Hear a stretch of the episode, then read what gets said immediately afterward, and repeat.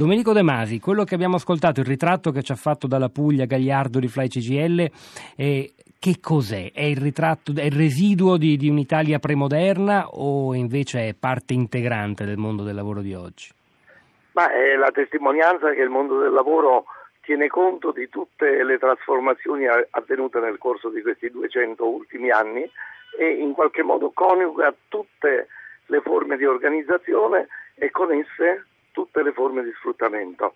Quindi andiamo dallo sfruttamento arcaico che ancora ci ricorda i casi dei grandi sindacalisti siciliani ammazzati dalla mafia come Salvatore Carnevale fino alle forme di sfruttamento eh, ipertecnologiche che si servono di quelle tecnologie universali, globali, di cui invece i singoli stati non riescono ancora a um, tener conto.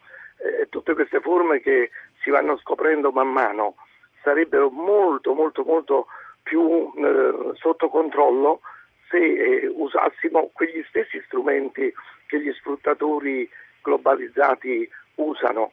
Se si riesce a tenere sotto controllo l'itinerario delle automobili in tutto il mondo tramite i navigatori, se si riesce a tenere sotto controllo il, lo spostamento dei turisti in tutto il mondo tramite TripAdvisor, eccetera, beh, non si capisce perché non si debba tenere sotto controllo fenomeni molto molto più eh, circoscritti. Eh, I problemi sono più complessi. Com- come ad esempio il caporalato? Certo. E perché non lo si fa allora, visto che sarebbe possibile secondo lei? I dati ufficiali ce ne sono pochi, credo che anzi CGL con il rapporto Agromafi in Italia sia una delle poche realtà che fornisce dati più o meno precisi, appunto dicevo 100.000 lavoratori nell'agricoltura in condizioni di sfruttamento. Perché non lo si fa a sufficienza? Perché non lo fanno le istituzioni, De Masi? Beh, quando non lo si fa per uh, un po' di tempo significa che ci si sta aggiornando, quando non lo si fa per anni o addirittura per decenni significa che c'è connivenza. Noi dobbiamo passare dal, eh, diciamo, dalla sorpresa di alcuni fenomeni al considerare che questi fenomeni, se esistono, compresa mafia e camorra, come ha dimostrato per esempio molto bene nei suoi libri Isaia Sales, richiedono una convivenza continua.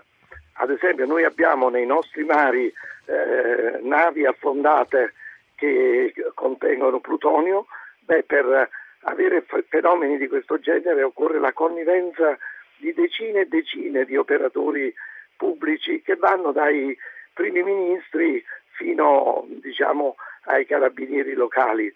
E la stessa cosa vale per tutto questo. Non c'è assolutamente la volontà di tagliare la testa al toro, tenendo conto che la madre di tutti questi fenomeni naturalmente è il rapporto sbilanciato tra domanda e offerta di lavoro c'è sempre più persone che vogliono lavorare, giustamente, e c'è sempre meno lavoro perché da una parte la globalizzazione e dall'altra le nuove tecnologie lo riducono.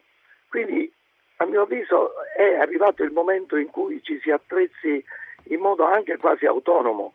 Io in un mio prossimo libro che sta per uscire propongo che i disoccupati si organizzino con una piattaforma, perché il disoccupato è la persona più eh, sguarnita che esiste, non ha i suoi sindacati, non ha suoi, le sue lobby, non ha i suoi giornali, eh, non ha i suoi siti e ci si organizzi con una piattaforma che consente in pochi secondi di mettere in rapporto domanda e offerta e consente di tenerla sotto controllo.